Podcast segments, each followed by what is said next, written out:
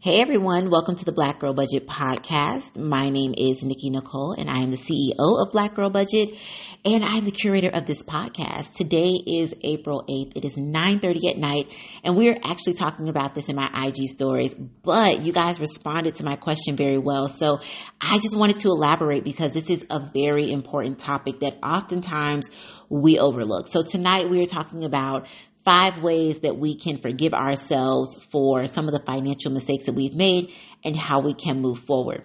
Now, with that being said, I asked you all a question on my Instagram stories and was just like, hey, what is the worst financial decision that you've made or financial decision that you are just not proud of? And I'm going to read a couple to you all before we get started.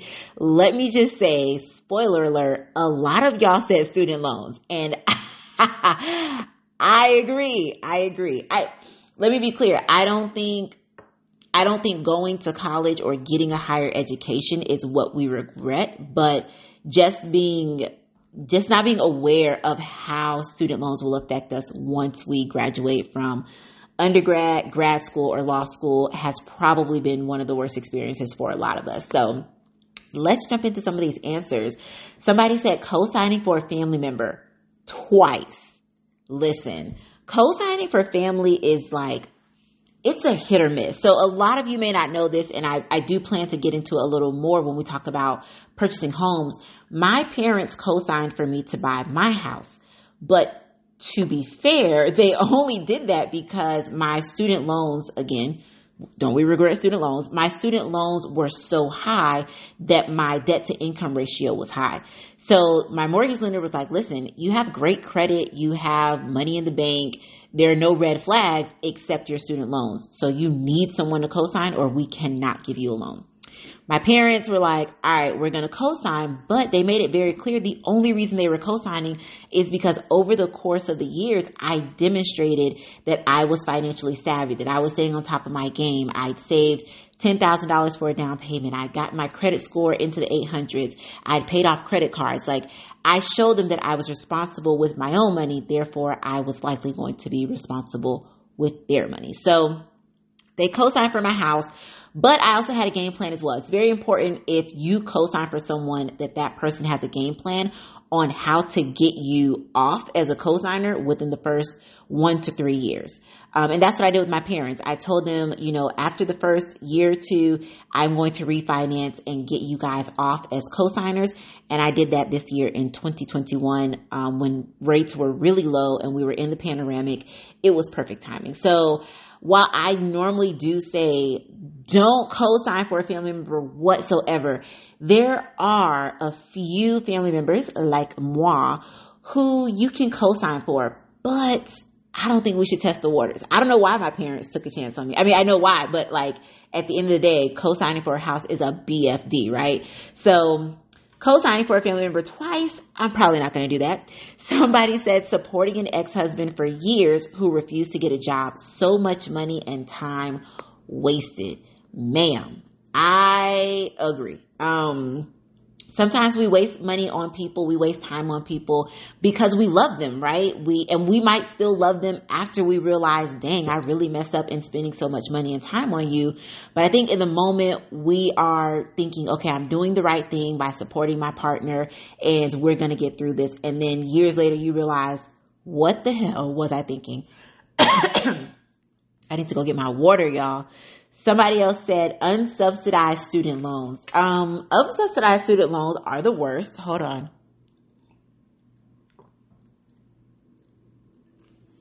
Whew. Thank you. I'm drinking over here. Unsubsidized student loans are the worst. Um, it's basically interest is just compounding the whole time. Like you're just build. I shouldn't say compounding, but you're just building up on interest the entire time. But interest is accruing whether you're in school, whether there is a deferment period, or whether there's a grace period. So I agree with you. Some of my student loans are unsubsidized and they're the worst. Somebody said college, LOL. Now this one right here kind of took me out. Somebody said 21 plus credit cards, all with balances. But God, only three in my name and all others closed and zero dollar balances. So first of all, we're going to clap it up for this person because they had 21 plus credit cards. And I'm not even going to lie to you. My parents told me back in the day, like getting a credit card was the cool thing to do because it was like, yo, look at me. I have all these credit cards. And they, my dad had wallets full of credit cards for gas stations and just anything you could think of, which was ridiculous. If you know my parents now, you're probably like, really? Not Nikki's parents. Yeah. So I, I wasn't shocked that it was 21 plus credit cards because I know that at one point in time that was a culture, like getting credit cards was a whole vibe. I was really shocked that now you only have three cards in your name and all the others are closed with zero balances. Like, that's amazing and it's really hard to do. A lot of times we become overwhelmed by how deep of a hole we have dug ourselves and we just don't climb ourselves back out. We either continue digging or we just kind of stay stagnant where we are. So kudos to that person down to three cards. Um, taking out student loans and not negotiating more salaries, excuse me, more scholarships. I was thinking salaries because of negotiating, but I never even thought about negotiating scholarships. Um, I honestly thought you just applied and you either got, got it or you didn't. Most of the time, I feel like I never got the scholarships. I might have gotten like one or two scholarships, but yeah, definitely if you have kids, if you have little people around you, encourage them to negotiate and or apply for scholarships. Um, someone said them student loans and waiting so long to make payments. Amen. Every time I gave money to people who didn't have it because I was the quote secure one. This is a big deal. There's always like that one person in the family who's considered the secure person. So everyone comes to them with their handout, right? Start slapping them hands. The answer is no. I ain't got it. Yeah, I know I got a new car. Yes, I know I have a new house. Yeah, I know my kids are, you know, in whatever school, but I ain't got it for you, fam don't have it. Start telling people no. And I know this might be hard because it's also a perception kind of thing, right? If everyone thinks I'm the secure person, I need to maintain that perception and I need to give them the things that they quote need when it might be a want. But no, you don't need to be the secure person. We don't, in 2021, we don't care how people perceive us. What we care about is reality, which is you need the money I'm not going to give it to you because I need to use my money for other things. So when it comes to being a secure person, let other people think you're secure, but you don't have to play into that. Like keep your money and use it for what you need to use it for. If you are willing to give money to someone, make sure it is a gift. Like I always tell people, if you are giving someone money, it is a gift. Do not expect it back. If you get it back, just let it be a surprise. Just let it be a surprise and just be shocked, okay? But don't expect the money back. Uh, moving on, someone said not paying the interest on my student loans while in law school. I want to high five you because same thing happened to me.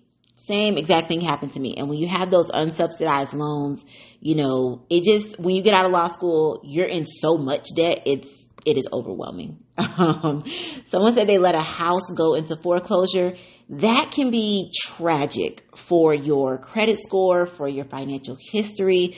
That's a really hard one to come back from, but hopefully you were able to, to bounce back from that. Someone else said student loans, lol. Now this one I did connect with on like a personal level. They said they took out a student loan for spring break and they also got towed a total of five times during that same spring break are you kidding me right now? like, I listen, getting towed is it is the bane of my existence. I haven't been towed in maybe like a year and a half or so. The last time I got towed, my vehicle was towed out of my own neighborhood where I've purchased a home. So I personally hate being towed. I think it is the worst kind of business, but I get that it happens, but in college though, we were getting told left and right. If like if anyone is listening to this podcast and we went to college together, please drop a comment. Let me know if you recall us ever getting towed because in Tallahassee, those tow trucks were running like clockwork. Didn't matter which side of the tracks you were on. FAMU, FSU, TCC, you was out, little mama. You and your car booted, towed, all of that. And you were definitely paying like 200, 250 to get it out. It might have been 150 at one point in time, but I know for sure we've gotten towed in Miami. I think that was like 250 $300. I got towed out my neighborhood. That was 250 Like, uh, I'm not a fan of, of towing companies, but I'm sure they make a lot of money. Also, tell your kids do not take loans out for spring break. That is not what we're doing. Don't do it. Uh, someone else said applying for high interest loans to pay off debt. Robbing Peter to pay Paul is what this is called. Um, I don't know Peter nor Paul, but just don't do it. Don't do it. Sometimes we like to try to minimize the different companies that we're paying. Just if you have a debt, work on paying off that debt. Do your target practice, write it out, write it down, and just focus on that, right? Give as much money as you can to that debt, pay it off, and move on to the next one. Don't take out more debt trying to get out of debt. Um, and I say that with a caveat, which we won't get into right now, but for the most part, for most average American people, like just, just don't. Pay for your debt in cash, take care of it, keep it moving. Um, someone said they maxed out two store credit cards uh, they were sent to collections, paid them off, and then closed both of the credit cards. Yeah, so we don't max out credit cards. Um, we don't use more than 30% of our credit utilization, which I talked about before. Um, but if you've done this before, like if you've done any of these things before, right? I'm not judging you. And I don't think any of us should be judging each other. And you shouldn't be judging yourself for the mistakes that we've made before in the past. Like I've had overdraft fees. Like I said, I've been told I've wasted money on exes where I'm just like, honestly, I feel like I should have you run me that money back, right? Um, I've spent money on friends that did not deserve it. So, you know, we all make uh, bad financial decisions when we're younger, but we just have to move forward. So this person maxed out two credit cards. They were sent to collections. If you've ever been sent to collections, raise your hand. you know what I'm saying? Like we've all been sent to collections, um, and then we've closed credit cards for one reason or another. So no tea, no shade. Been there, done that. We're all going to have to collectively write a book about this. And then someone else said that they blew their savings in their early 20s. I'm gonna be honest with you, I didn't even have a savings in my early 20s. So that's, that's how far gone I was. Like, at least you had a savings in your early 20s. I just didn't. I think I was literally just surviving off my parents. Like, they got me. I mean, I always, I always kept money in the bank because I always had a job. Um, but I think I was keeping like $500 in my savings account, which hindsight 2020, what was $500 going to do for me? Like that might have gotten me four tires back in the day. So those were some of the responses that you guys gave me. Um, let's jump into five tips to help us get past you know, some of the worst financial decisions that we've made. Number one, which a lot of you have already done by answering my question is acknowledge your mistakes because we've all made them. I just gave you guys a list of mistakes that we've all made from different people, men and women, older, younger, 20s, 40s, like we've all made mistakes. So acknowledge that you've made the mistake. Acknowledge that you didn't start investing earlier. Acknowledge that you use your credit card for an emergency fund. Acknowledge those things because we've all made mistakes. Don't feel like you're the only person who's made a mistake because you are not. Number two, accept where you are now. This is so important. Once you acknowledge the mistakes, let it go, right? You got to accept that this is where you are now. The person who got told five times, what is that like? A $1,250, $1,250 if each tow was two hundred and fifty dollars, like that's $1,250 that you can't go back and get. So you have to accept where you are now. And even if we could go back and get that, we probably would have blew it on something else anyway. So just remember, you can't go back and change the, the things that you've already done. You can't change your choices, but you can make better decisions tomorrow. So start by accepting where you are today. You know, you're smarter, you're wiser, you're in a different position. You might have a good job with good income, or you've started your business, you have a side hustle. You're working on your emergency fund, your one month, your three month, your six months.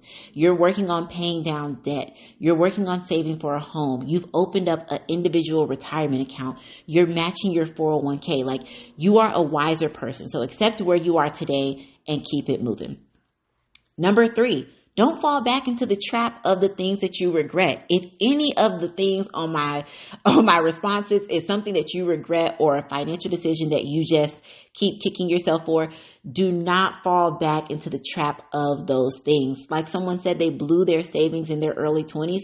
Don't blow your savings in your early 30s or your early 40s or your early 50s. You know, put yourself in a position where you don't even need to touch your savings or your emergency fund, where you are cash flowing the trips that you want to go on. You're cash flowing the purses you want to buy. You know, put yourself in a different position than you were in your 20s or your 30s when you were making financial mistakes, right? Number four, write down your vision and what you want for your life to look like. I cannot stress this enough. If you have not done so already, go to the Black Girl Budget website. Grab you a Black Girl Budget notebook and start writing down your goals, your dreams, your vision. Sketch it out like a picture. I don't care if you're Basquiat or Picasso or neither. Sketch it out. Draw pictures. What do you want your house to look like? What do you want your family to look like? What do you want your bank account to look like? Right? Write those numbers out and really hone in on what you are envisioning for your life. Five years from now, 10 years from now, 15 years from now, you have to write this stuff down. In the words of Erykah Badu, write it down and watch shit get real. Am I right? Am I right? Okay.